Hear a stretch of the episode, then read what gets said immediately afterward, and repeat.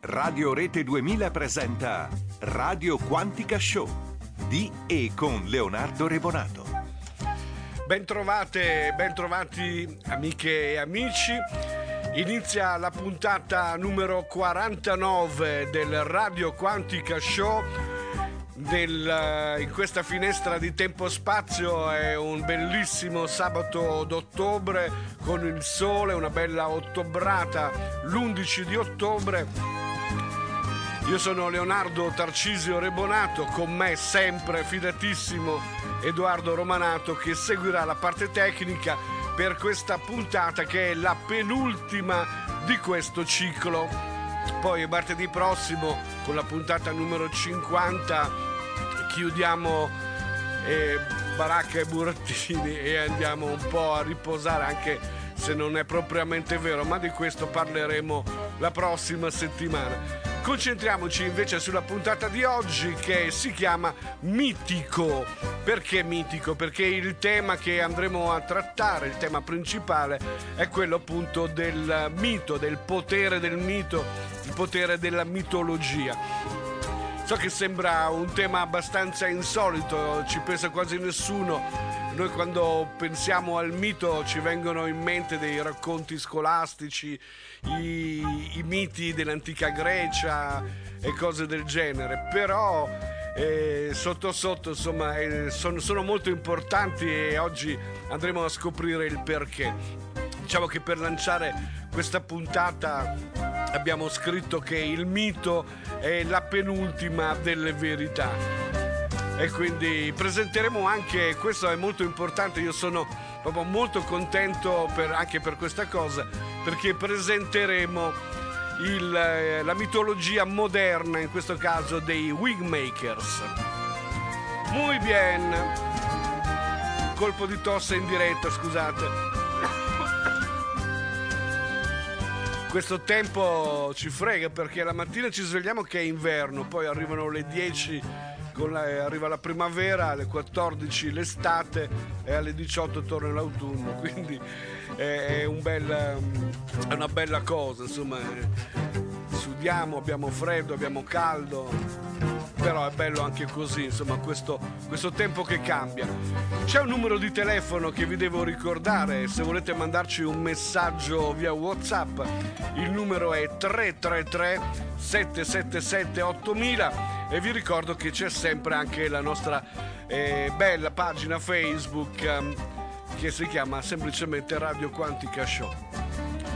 Abbiamo detto quello che dovevamo dire. Siamo pronti per partire con la prima canzone, una canzone ballerina, una canzone che ci dà una bella energia ed è il nuovo pezzo, il nuovo singolo di Bruce Springsteen.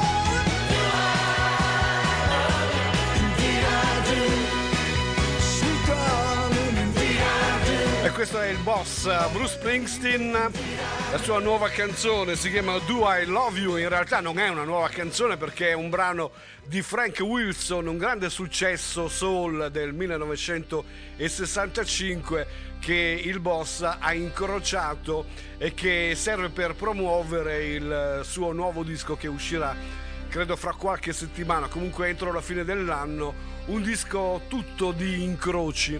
Voi sapete, insomma, ci teniamo sempre a sottolineare questa cosa che noi utilizziamo il termine incroci e non cover e quindi per incrocio intendiamo diciamo, un brano eh, ricantato, reinterpretato da qualche altro artista. Bene, ehm, due cose prima di iniziare.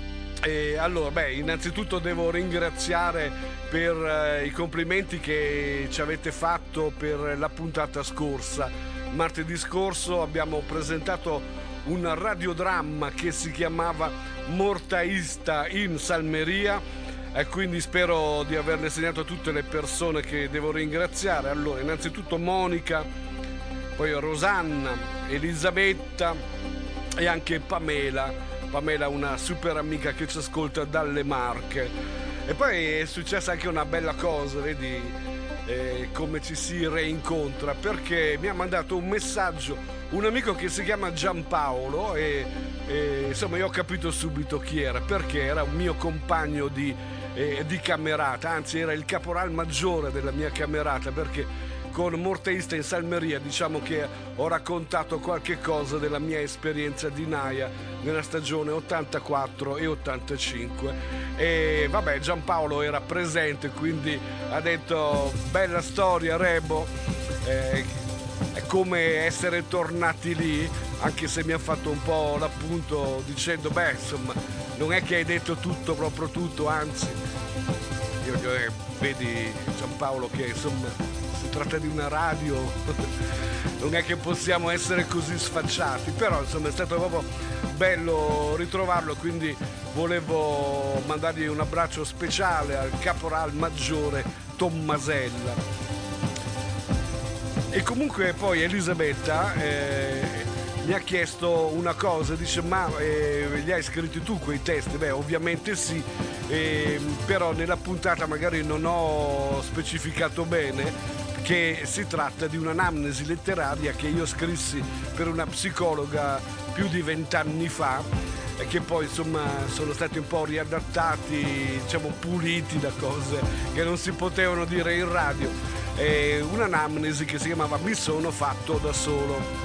Ecco. Quindi grazie davvero per i complimenti, voi sapete che insomma, stiamo sperimentando con queste 50 puntate abbiamo fatto 50 esperimenti, quindi eh, il vostro mh, gradimento insomma mi ha fatto molto piacere ed è anche molto utile. Grazie ancora. L'altra cosa che vi devo dire, anche questa è abbastanza personale perché eh, dopo, sì, fra tre giorni, venerdì, venerdì 14, inizierà a Verona l'ottava edizione del Festival Osteria, il Festival del Vino del quale io sono stato diciamo, il direttore artistico, meglio la guida spirituale fino, fino, all'anno scorso. E tante persone mi stanno mandando un sacco di messaggi ma allora sei tornato a Osteria che bello eccetera. E quindi vi devo dare questa risposta e lo faccio qui perché così risparmio tempo. Eh, non ci sono quest'anno non ci sono.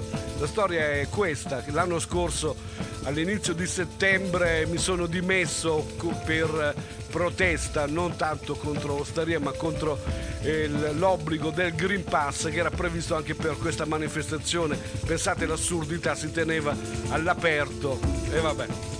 E comunque è stata una presa di posizione bella, coerente, decisa, anche molto forte. Eh, probabilmente non è stata presa molto bene da, diciamo, dal, dagli altri organizzatori insomma, di, di osteria per cui eh, sono stato fatto fuori, diciamo così, o mi sono fatto fuori da solo, non lo so. Però insomma tutti riprendono il proprio lavoro, anche quelli che erano stati sospesi, no? sanitari, insegnanti, eccetera. Io invece no. Allora un amico mi ha detto, eh ma te la sei presa nel culo. Dico, beh insomma no, non è proprio così. Io rivendico la mia scelta la rifarei totalmente perché tuttora insomma, ritengo che la misura del Green Pass sia stata vergognosa, sia stata una pagina allucinante nella storia della nostra democrazia e qualcosa bisognava pur fare, bisognava pur dire.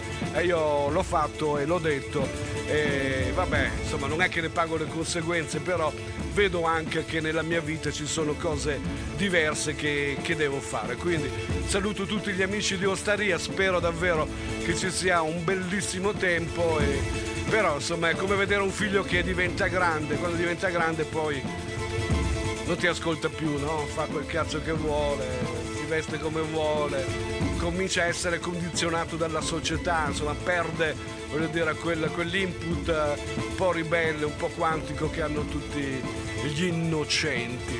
E quindi ecco, non ci sarò d'osteria. Detto questo, amen. Bene, allora adesso invece possiamo partire con il mito. Oggi parleremo della potenza del mito eh, e lo faremo presentando un po' in generale eh, il significato della mitologia, un breve ripasso scolastico, ma poi la cosa più importante è la presentazione della mitologia moderna dei Wingmakers.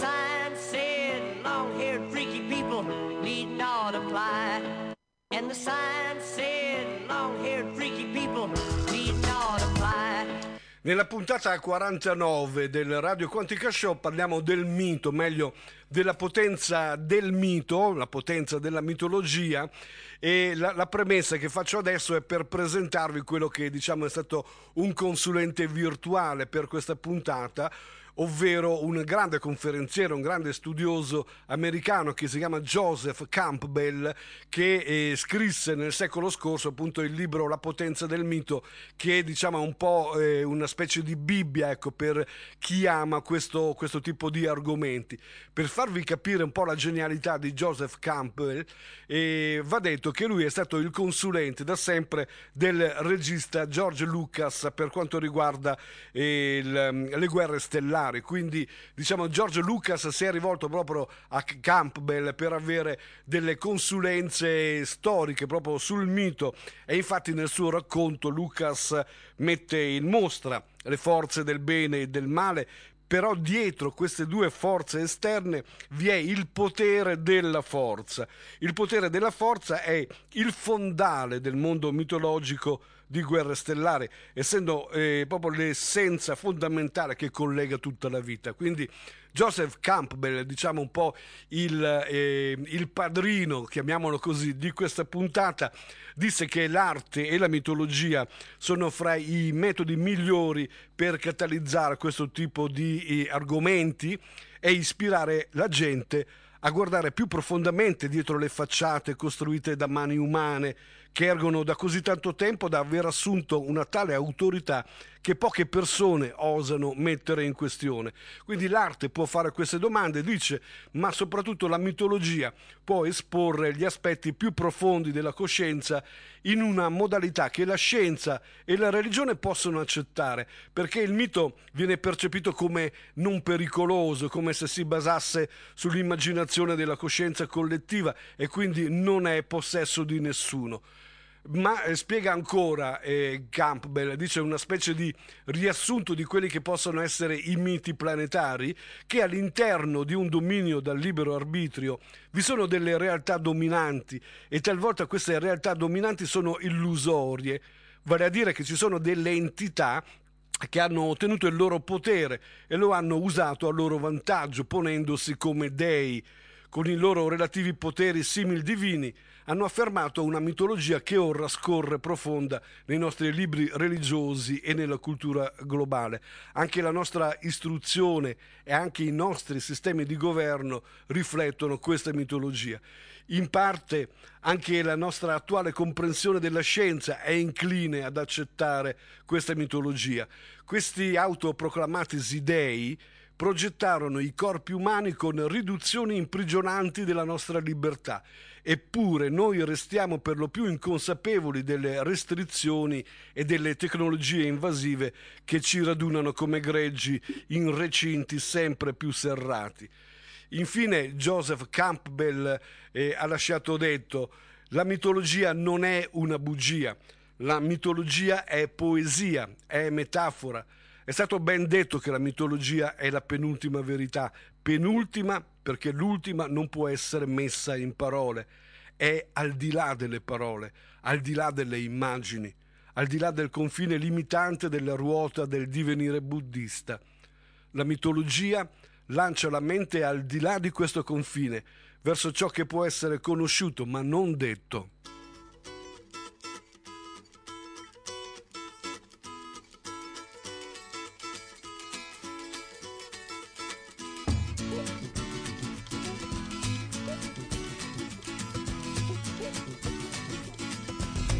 Pajama rolled out of bed and she ran to the police station. When the papa found out, he began to shout and he started the investigation. It's against the law.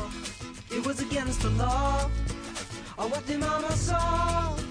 It was against the law.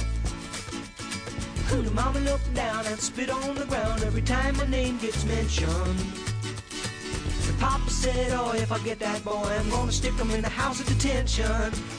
Well, I'm on my way. I don't know where I'm going. I'm on my way. I'm taking my time, but I don't know where. Goodbye to Rose, the queen of Corona.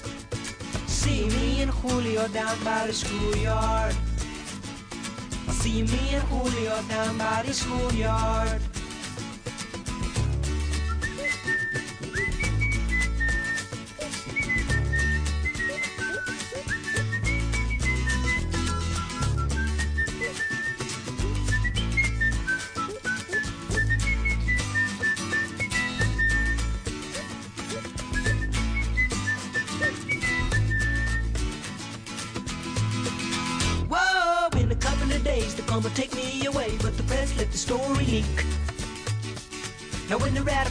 Come to get me released, we is all on the news week, and I'm on my way. I don't know where I'm going, I'm on my way. I'm taking my time, but I don't know where. Goodbye to Rosie, the queen of Corona. See you me and Julio down by the schoolyard. See you me and Julio down by the schoolyard. See me and Julio down by the schoolyard.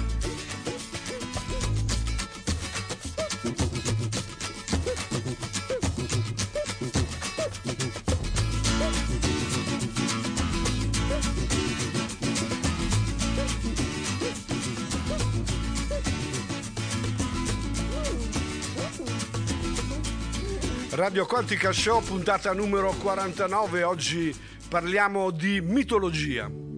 Ma diamo una definizione alla mitologia.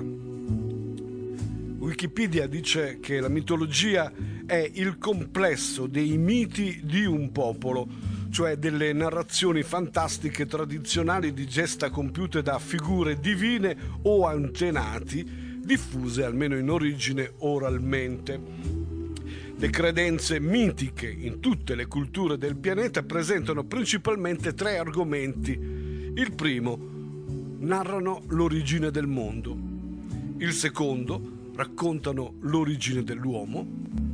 Il terzo punto, l'origine del popolo privilegiato rispetto alle divinità proviamo un po' a vedere, insomma, noi siamo cresciuti, diciamo, con la mitologia biblica, no? Cos'è che racconta la Bibbia? Racconta di questa favola di come eh, l'uomo è stato, è stato creato e, e, poi l'uomo sottomesso, diciamo, ai voleri di questo Dio, eccetera, eccetera, e quindi, diciamo, la possiamo considerare una mitologia, la mitologia greca, no? Gli dei dell'Olimpo, la mitologia indiana, dove fra l'altro scritta proprio duemila anni prima di Cristo, raccontavano di presunte guerre stellari, venivano descritti i Vimana, cioè questi, eh, queste macchine volanti che potevano anche eh, immergersi nell'acqua. Dietro il mito però Joseph Campbell, il nostro consulente di cui abbiamo parlato prima, ha individuato quattro funzioni. Cioè, la prima funzione è una funzione metafisica, cioè che risveglia un senso di meraviglia davanti al mistero dell'essere. La seconda è cosmologica, cioè che espande la forma dell'universo. Poi c'è un aspetto, una funzione sociologica, che conferma e sostiene l'ordine sociale esistente, cioè ci dà le regole che dobbiamo rispettare, e poi pedagogica, no? che guida l'individuo attraverso i vari stadi di passaggio della propria vita. Ecco, tutti questi racconti eh, sono praticamente quasi sempre orali, cioè poche volte insomma, sono stati scritti, eh, però mettono insomma, a fuoco le vicende di questi personaggi eh, che comunque in qualche modo possono anche essere esistiti, no?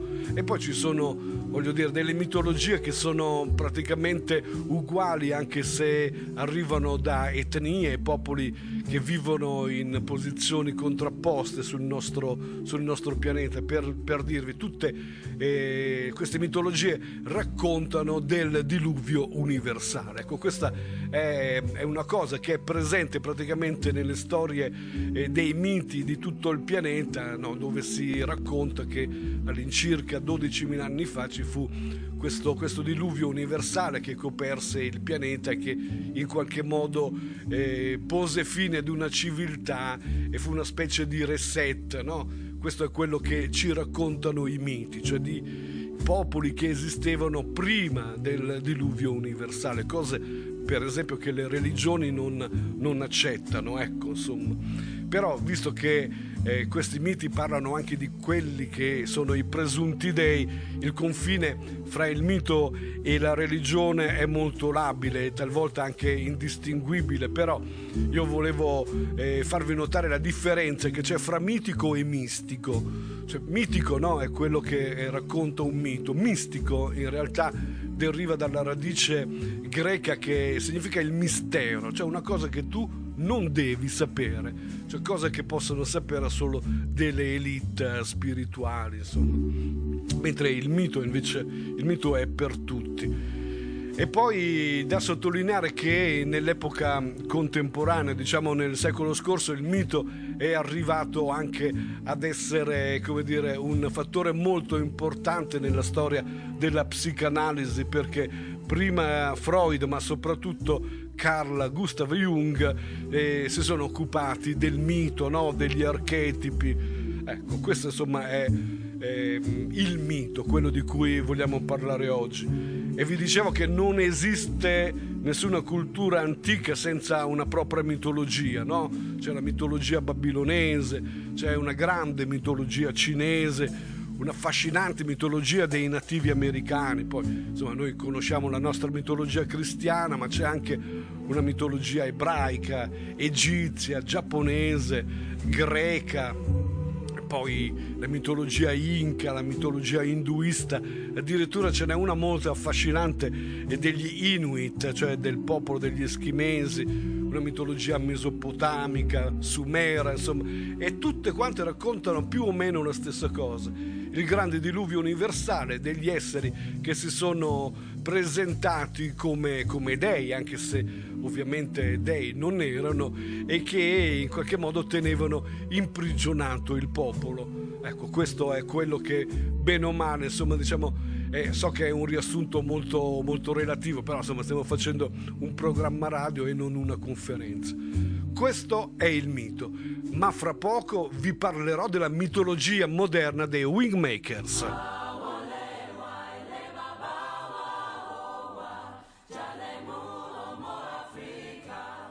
pirates, yes, they're by.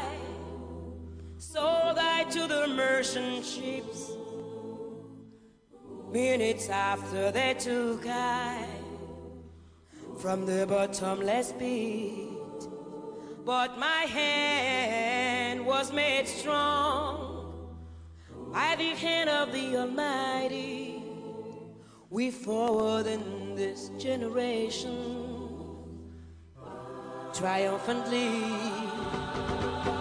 Won't you help to sing these songs of freedom? Cause all I ever had, redemption song, redemption song. Emancipate yourselves from mental slavery. None but ourselves can free our mind. Have no fear for atomic energy.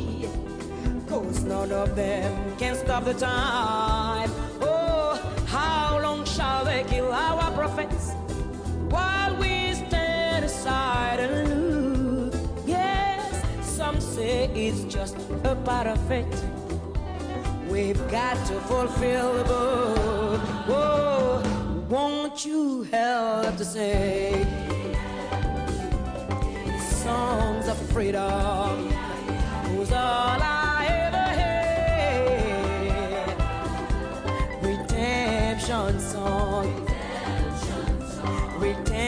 Redemption song.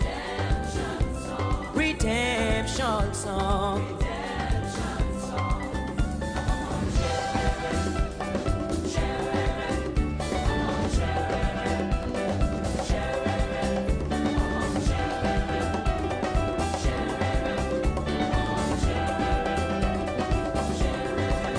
Emancipate yourselves from mental slavery. Free our mind. Have no fear for atomic energy. Cause none of them can stop the time. Whoa, how long shall they kill our prophets while we stand aside and look? Ooh, some say it's just a part of it. We've got to fulfill the book. Oh, won't you help to sing radar.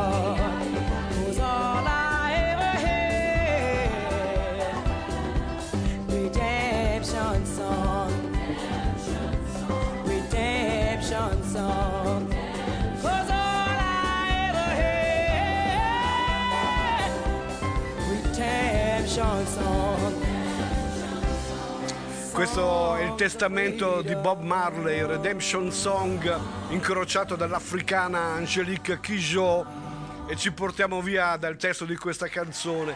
Noi non abbiamo paura dell'energia atomica.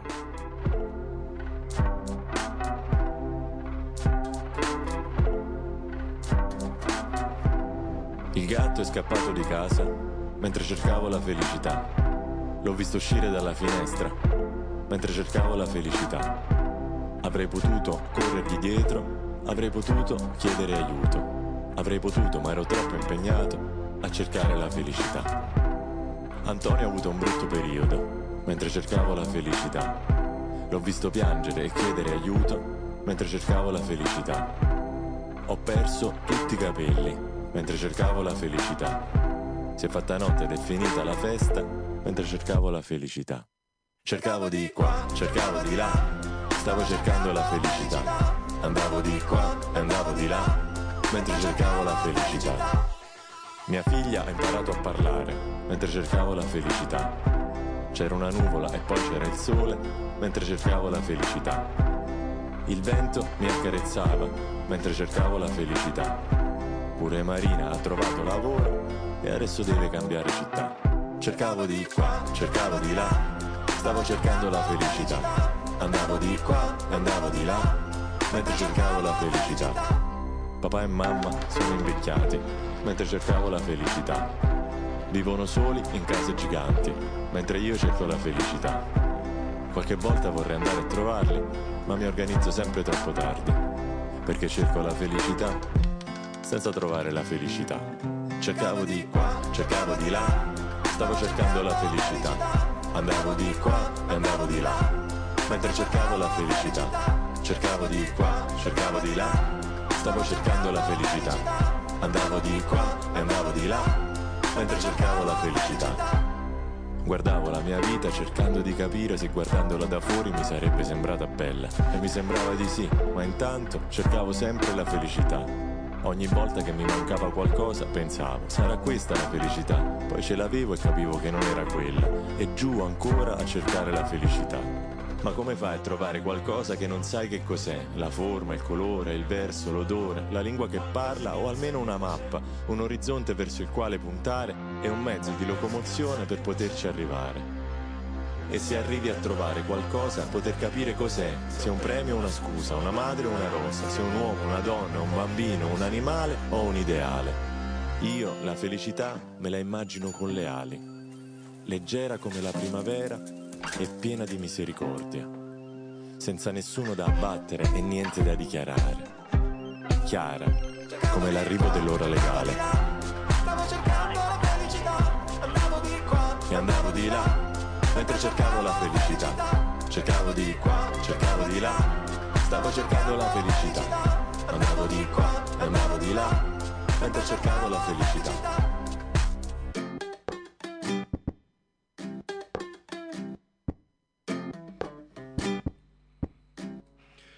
Volevo adesso parlarvi della mitologia moderna dei Wingmakers, meglio raccontarvi com'è iniziata questa mitologia.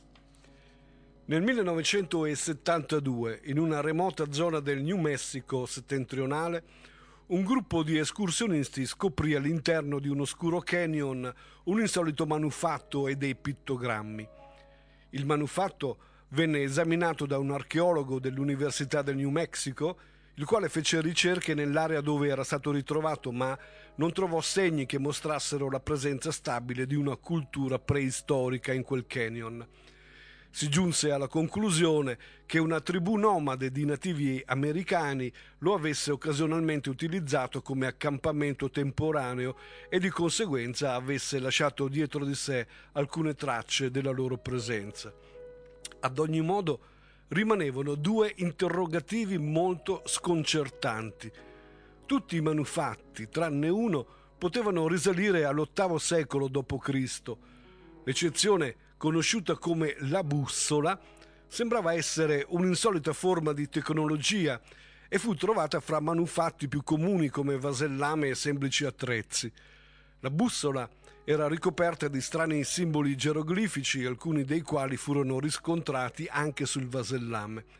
E poi, in secondo luogo, i pittogrammi che erano stati trovati nella zona erano comparsi in modo inspiegabile ed erano straordinariamente diversi da qualunque altra forma di iscrizione o arte rupestre nativa trovata nel sud-ovest, per non dire nell'intero continente americano. A causa di queste due anomalie, i manufatti e l'intero progetto diventarono presto di competenza del governo statunitense o più precisamente della National Security Agency. Venne deciso che questi manufatti potevano indicare una presenza extraterrestre preistorica sulla Terra e che l'agenzia avesse il programma appropriato e tutto il necessario per iniziare una spedizione scientifica su vasta scala onde stabilire la natura e l'importanza di questo sito. Nel 1973 quest'ultimo venne completamente esplorato da un dipartimento segreto della NSA, ma l'unico risultato fu qualche ulteriore ritrovamento che comunque non evidenziò tecnologie o prove di una presenza extraterrestre. Così come era diventata un'indagine prioritaria, altrettanto velocemente il progetto finì negli archivi col nome in codice di Ancient Arrow. 21 anni più tardi, nel 1994, alcuni smottamenti aprirono una sezione di questo sito. Il canyon si trova nella zona naturalmente oscura di un parco gestito dallo Stato del New Mexico, Dopo la sua scoperta nel 72 venne ufficialmente dichiarato off limits per gli escursionisti e i campeggiatori perché doveva rimanere nel suo stato naturale. Comunque, poco dopo gli smottamenti, una piccola squadra di funzionari sempre della NSA scoprì che lo smottamento aveva rivelato l'entrata di una caverna nascosta che conduceva profondamente all'interno delle pareti del canyon. Sul fondo di questa caverna la squadra di ricerca trovò un'entrata molto ben occultata che accedeva ad un sistema di camere e di tunnel che erano stati scavati nella roccia. C'era un totale di 23 camere, tutte collegate in modo complicato ad un corridoio interno, ed ogni camera custodiva uno specifico dipinto sulle pareti, una serie di pittogrammi e di geroglifici e quelle che sembravano tecnologie aliene inattive. Per il team di ricercatori i manufatti ritrovati nel sito erano virtualmente incomprensibili. Vi erano molti misteri. Perché mai una cultura avanzata avrebbe lasciato i propri manufatti in una maniera così precisa e apparentemente ordinata? Qual era il messaggio che cercavano di lasciare? Quali erano le loro tecnologie e perché le avevano abbandonate? I creatori di questo sito si erano mescolati con le tribù native o rimasero una cultura isolata? Chi erano e perché si trovavano qui nell'ottavo secolo? E soprattutto avevano in programma di ritornare? Nel corso dei successivi sette mesi di restauro, catalogazione e analisi, il gruppo di ricerca strutturò un'ipotesi che nell'ottavo secolo una cultura extraterrestre avesse fondato una colonia sulla Terra e si fosse isolata nel canyon in questione e che avesse la precisa missione di lasciarsi dietro un'enorme capsula temporale che avrebbe dovuto essere scoperta nel tardo XX secolo. Dopo che ne furono completati i restauri, ai ricercatori occorsero altri due anni per decifrare il parziale significato dei manufatti. Le 23 camere separate sembravano collegarsi insieme per formare qualche specifico messaggio o proposito. Nella ventitreesima ed ultima camera recuperarono un piccolo disco ottico che si presumeva contenesse informazioni digitali che potevano essere la chiave per decifrare i manufatti. Gli scienziati lo esaminarono attentamente senza riuscire a comprendere come accedere al suo contenuto. Furono chiamati i migliori esperti informatici per cercare di forzarne l'accesso, ma senza esito. Dopo altri due mesi di inutili tentativi, venne stabilito che la tecnologia per accedere al disco semplicemente non era disponibile. Il disco ottico e tutti i manufatti e i ritrovamenti sarebbero stati immagazzinati con cura in un luogo sicuro sino a quando fossero state disponibili le tecnologie atte a sbloccarlo e a raccoglierne il contenuto. Si riteneva che contenesse mappe stellari, indici di traduzioni, glossari e tutte le risposte ai vari misteri dei suoi creatori e forse ancora più importante le loro intenzioni verso la Terra. Comunque, c'erano due scienziati della squadra di ricerca i quali ipotizzarono che il disco poteva essere sbloccato comprendendo il significato delle pitture murali in ognuna delle 23 camere. Secondo loro non sarebbe stata una soluzione complessa tecnologica a sbloccarlo, bensì una soluzione linguistica o di traduzione. E un giorno di fine estate del 1996, uno degli scienziati, che era un esperto linguistico, ebbe l'intuizione di ridurre i simboli delle pitture murarie a quanto di più simile fosse stato trovato negli antichi testi sumeri. Anche se era una lingua morta, il sumero era abbastanza comprensibile per questo scienziato, il quale fu in grado di decodificare i simboli delle pitture e mettendo le 23 parole nello stesso ordine delle camere del sito, riuscì infine ad accedere al disco ottico. Una semplice serie di 23 parole ricavò dal disco oltre 8.000 pagine di dati. Sfortunatamente questi ultimi erano incomprensibili in quanto il computer non disponeva di un set di caratteri che emulassero i geroglifici e gli insoliti simboli del linguaggio. Quindi fu necessario sviluppare un indice di traduzione, ma questo lavoro richiese loro altri sei mesi. Infine, una volta programmato un indice di traduzione nel computer, i dati potevano essere visti sul monitor o stampati nella loro forma geroglifica. E si scoprì che all'interno del disco vi era una segmentazione dei dati in 23 unità.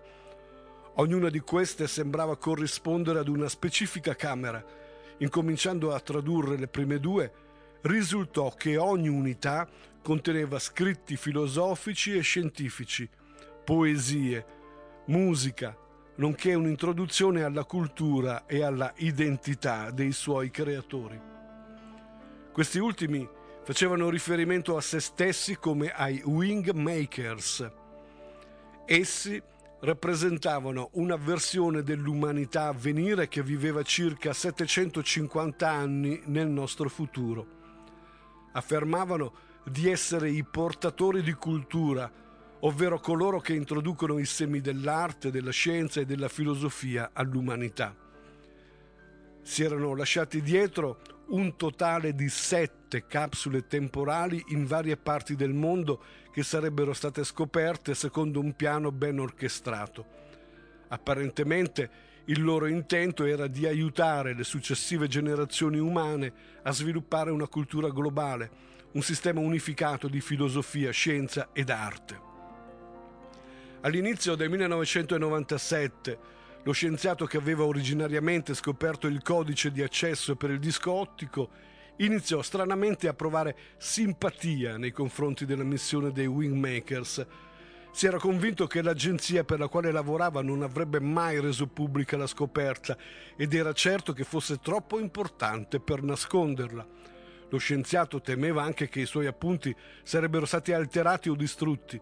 Così disertò dall'organizzazione, letteralmente il primo che avesse mai fatto una cosa simile. Poco dopo la sua defezione egli scomparve. Tuttavia, prima di farlo diede ad una giornalista che aveva scelto una parte del suo materiale concernente i Wingmakers e la loro capsula temporale. L'autrice delle prossime parole è quella giornalista. Sono in possesso di fotografie, musiche, poesie, disegni, indici di traduzione, copie di documenti segreti ed una varietà di testi filosofici tradotti che provengono tutti dal progetto Ancient Hero. Sono convinta che questo materiale debba essere diffuso anche contro il volere di un'organizzazione segreta che probabilmente ha poteri dei quali persino il nostro governo è all'oscuro. Prima che lo scienziato mi contattasse non avevo alcun interesse in argomenti come viaggi nel tempo, extraterrestri, organizzazioni segrete o cose del genere. Quando inizialmente ascoltai la storia mi sembrò assurda, però mantenni la mia obiettività giornalistica. Lo incontrai di persona e con riluttanza giunsi alla conclusione che sarebbe stato improbabile che una persona si inventasse questa storia con tali dettagli e prove a supporto e poi desiderasse rimanerne anonima. Mi aveva portato fascicoli di fotografie e disegni di strane tecnologie, con sopra impressi strani simboli, rapporti di ricerca che si riferivano a tavole di traduzione, cifrari e mappe stellari. Ogni cosa, comprese circa 400 pagine di scritti filosofici, era talmente fondata che mi fu impossibile screditarla o ignorarla. Ad ogni modo, io credo a colui che mi ha fornito questi materiali, non mi ha chiesto nulla, non ha voluto denaro o riconoscimenti e sono convinta che questa storia sia troppo importante per rimanere confinata nelle mani di un'organizzazione elitaria il cui unico interesse è eseguire retroingegneria sulle tecnologie trovate nel sito onde utilizzarle per i suoi scopi, per nobili che possano sembrare. Credetemi, so che tutta questa storia può sembrare impossibile, ma posso solo dirvi che ho esaminato disegni dettagliati e fotografie dei manufatti prelevati presso il sito e secondo me non appartengono nel modo più assoluto a questo tempo o mondo. Non ho mai visto niente del genere. Se volete approfondire, wingmakers.com.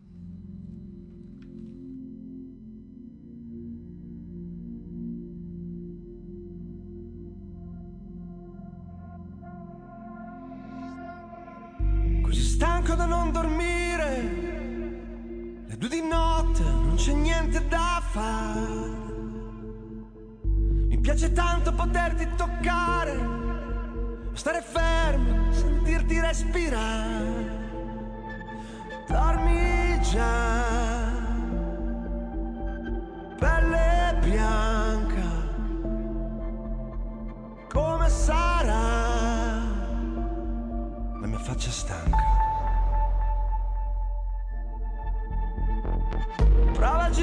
Cuscino, è una scusa per venirti più vicino. Prova a svegliarti con un po' di tosse, ma tu ti giri come se niente fosse.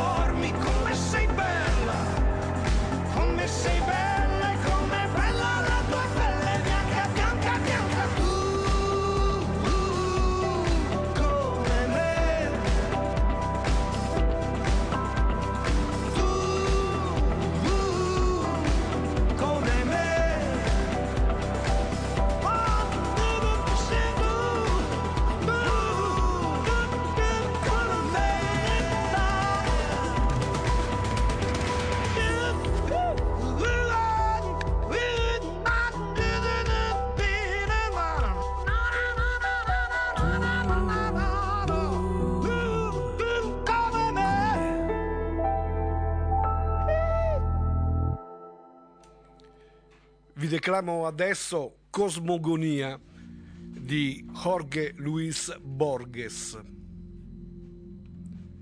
Né tenebra né caos. Esige occhi che vedano la tenebra. Così suono e silenzio esigono l'udito. E lo specchio la forma che lo popola. Né lo spazio né il tempo e neppure una divinità che concepisce il silenzio anteriore all'iniziale notte del tempo, che sarà infinita. Il gran fiume di Eraclito, l'oscuro, non ha intrapreso il corso irrevocabile che dal passato va verso il futuro, che dall'oblio va verso l'oblio. Qualcosa che già soffre, che già implora dopo la storia universale. Ora.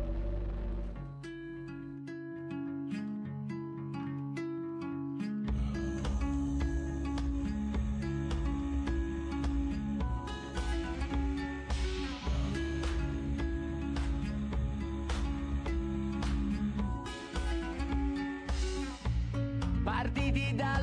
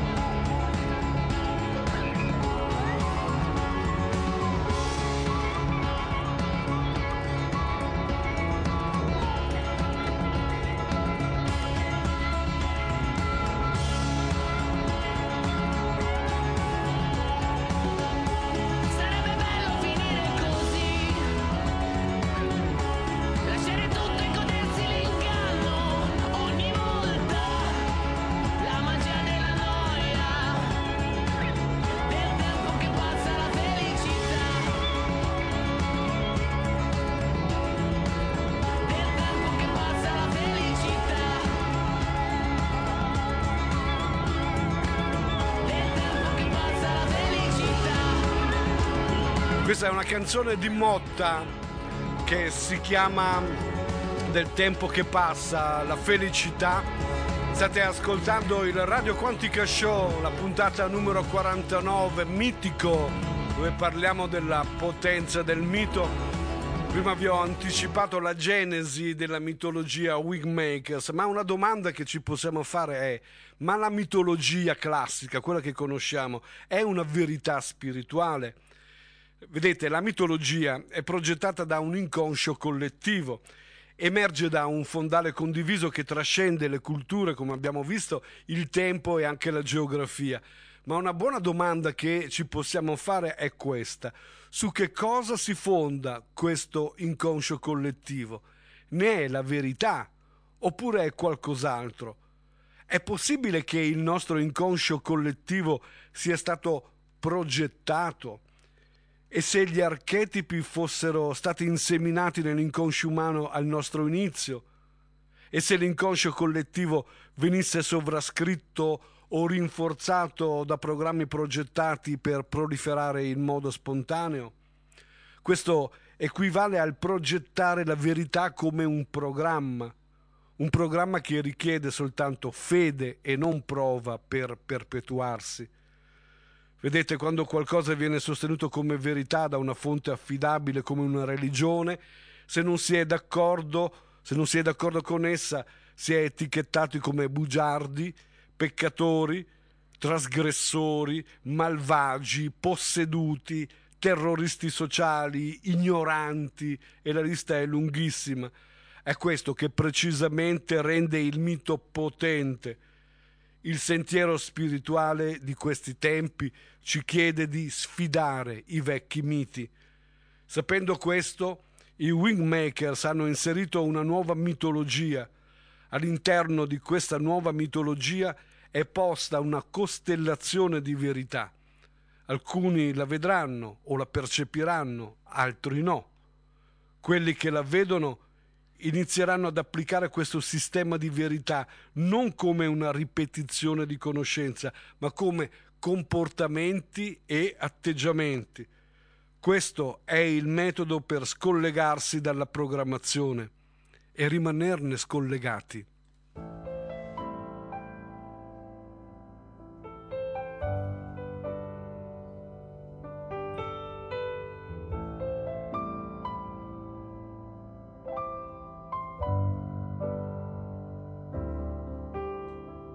Respirerò l'odore dei granai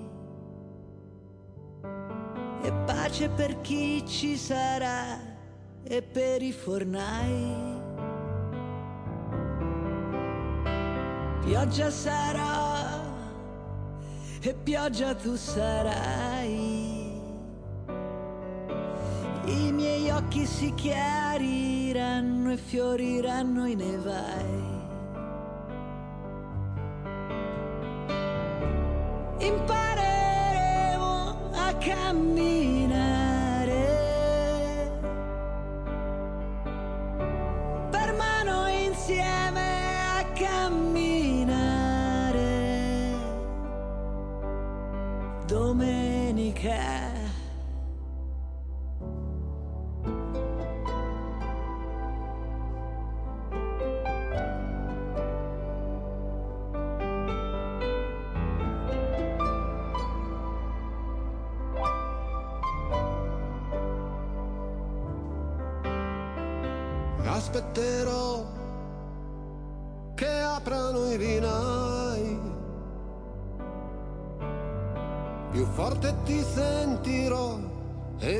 forte sarai.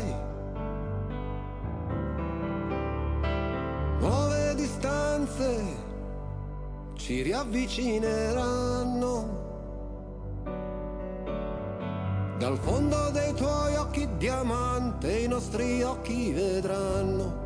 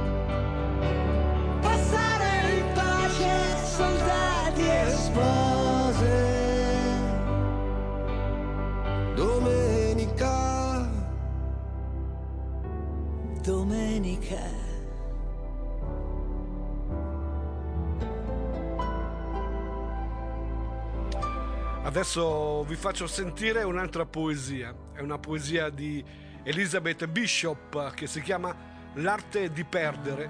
La declama Vasco Brondi.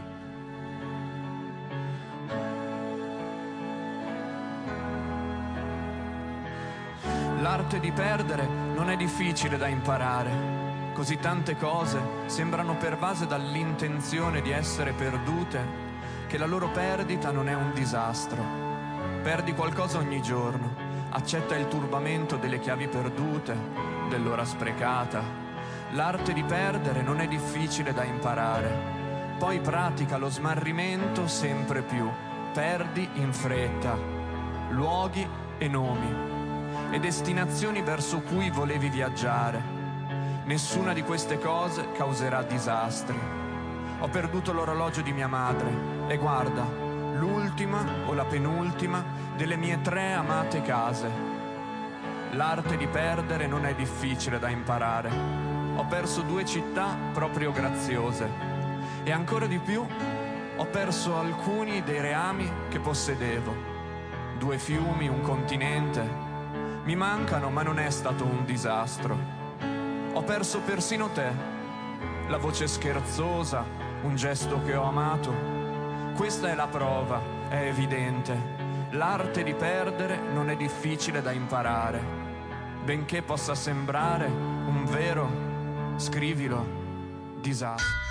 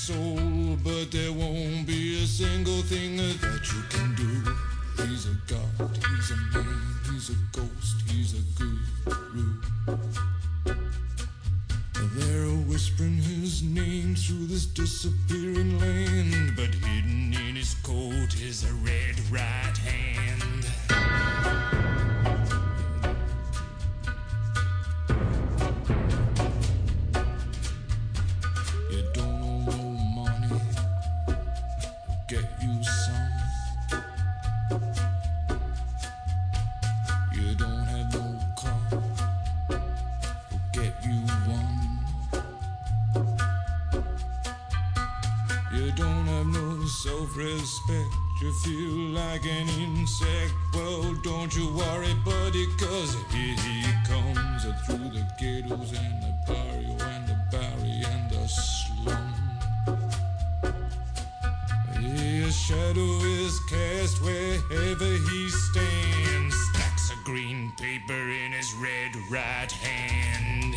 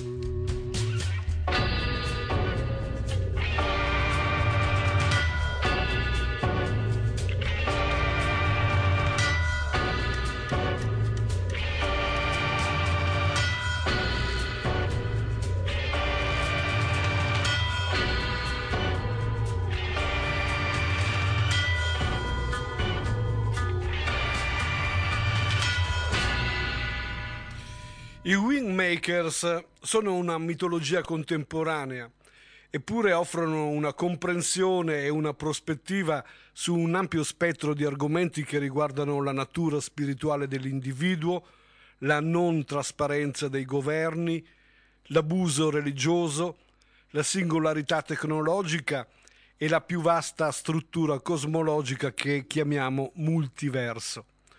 Utilizzano anche una modalità transmediale dove la loro narrazione mitologica non è confinata alla letteratura, ma comprende musica, arte, poesia e filosofia, il tutto sotto un'arcata di proporzioni cosmologiche.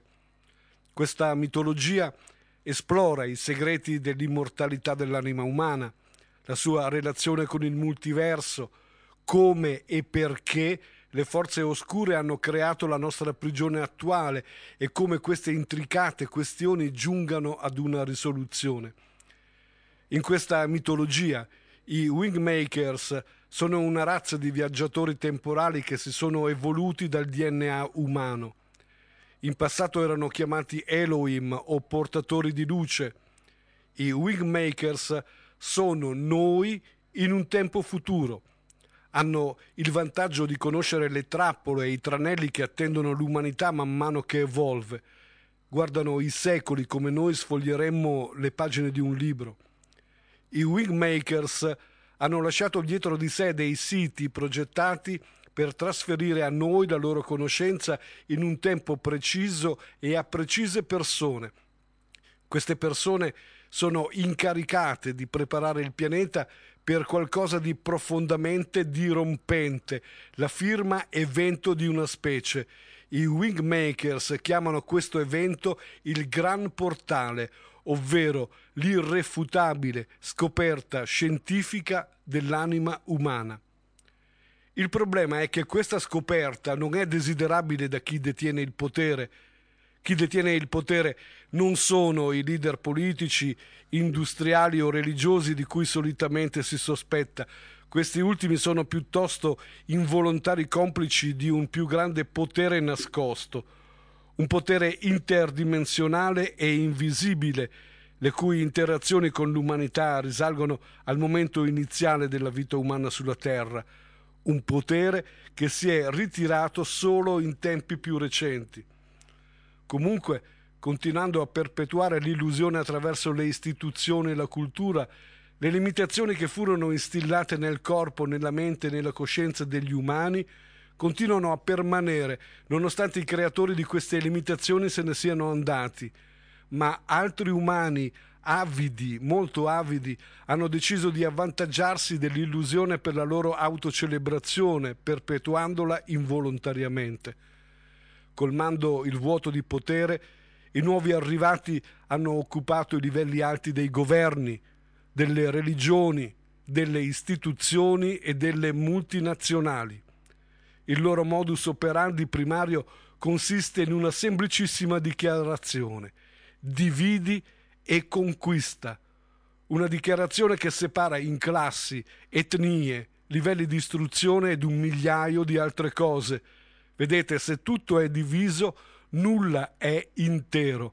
Questa è la grande illusione accuratamente perpetuata. I wingmakers, essendo viaggiatori temporali e conoscendo questa condizione, impiantarono la conoscenza e istruirono i messaggeri, iniziando a sviluppare il lento e laborioso piano di rovesciare questa grande illusione.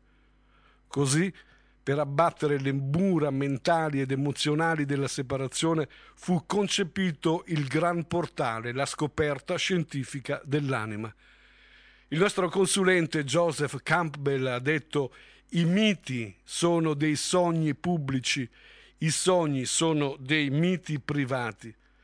E allora forse la cosa migliore che noi come specie possiamo fare è rendere l'irrefutabile scoperta scientifica dell'anima umana un sogno pubblico che diventa una realtà pubblica.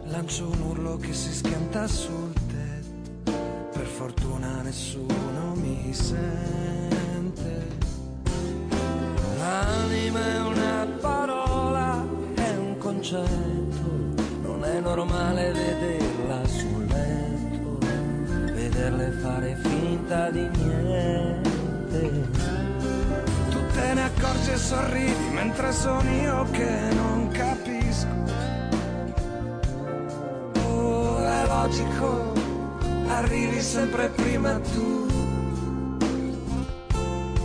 Ma sento ancora i tuoi occhi negli occhi e mi intenerisco.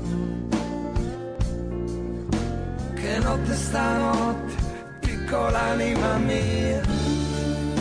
Ma prima che voli via, fammi una cortesia, dimmi se la tua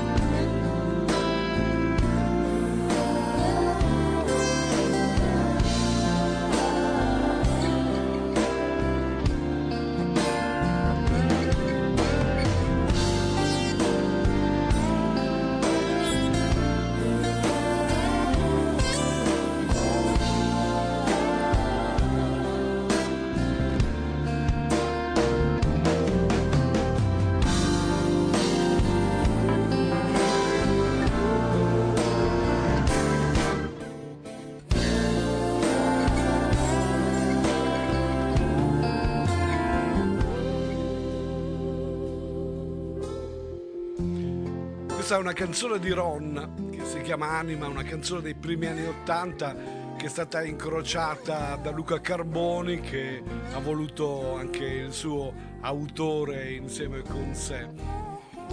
Puntata numero 49 del Radio Quantica Show. Siamo vicini alla fine. Il poeta Rainer Maria Rilke una volta guardò una statua di Apollo, la quale gli parlò dicendo: Tu devi cambiare vita. Quando il vero mito emerge nella coscienza, sempre il suo messaggio è tu devi cambiare vita. Forse il messaggio più intenso presente nella mitologia dei Wingmakers è questo. Dovete cambiare vita. Se qualcosa in questa grande tela mitologica vi ha raggiunto, vi ha guardato negli occhi attirando la vostra percezione della verità, allora avrà risvegliato le vostre capacità intuitive quanto basta per vedere quella parte di voi incompresa e denutrita nota come sovranità integrale. Too many birds in one tree.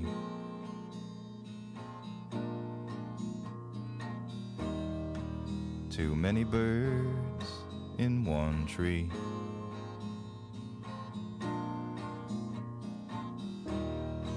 And the sky is full of black and screaming leaves.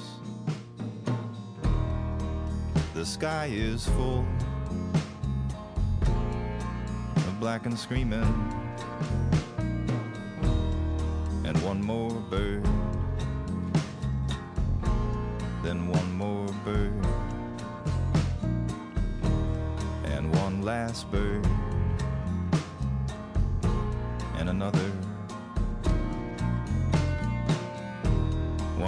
blackbird without a place to land. One last blackbird without a place to be. Turns around in hopes to find the place it last knew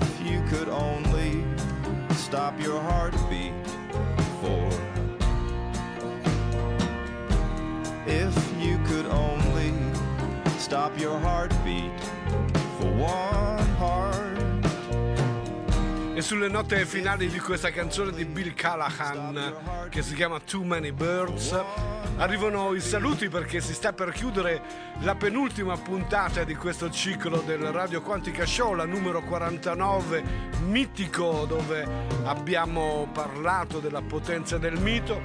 Volevo ringraziare per la consulenza aerea Joseph Campbell, grazie al mio fidatissimo regista Edoardo Romanato, grazie soprattutto a voi che avete ascoltato con la solita concentrazione e attenzione e a tutti coloro che ascolteranno queste parole fuori dallo spazio e dal tempo tramite i nostri podcast caricati sempre sul sito rete2000.it. Noi ci ritroveremo qui per l'ultima puntata martedì prossimo alle 15.30. Vi lascio con una canzone di Vasco.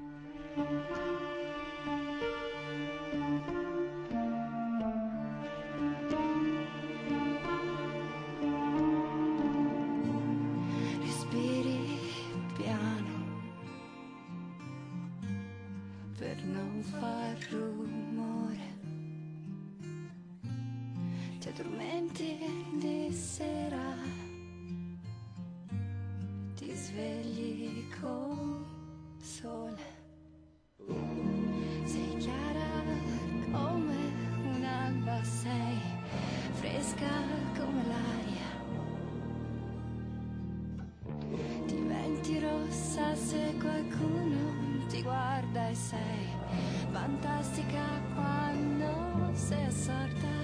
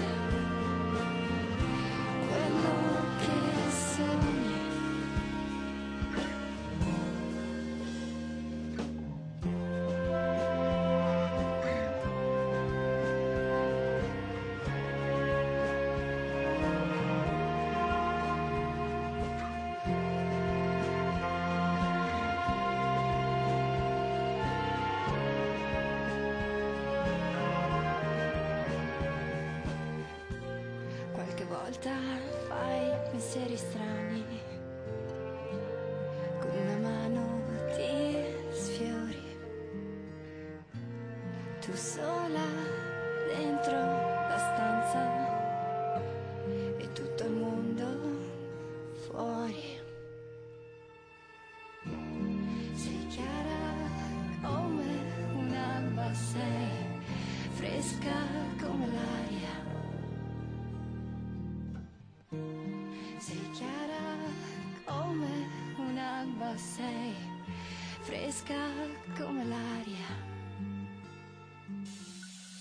Radio Rete 2000 ha presentato Radio Quantica Show.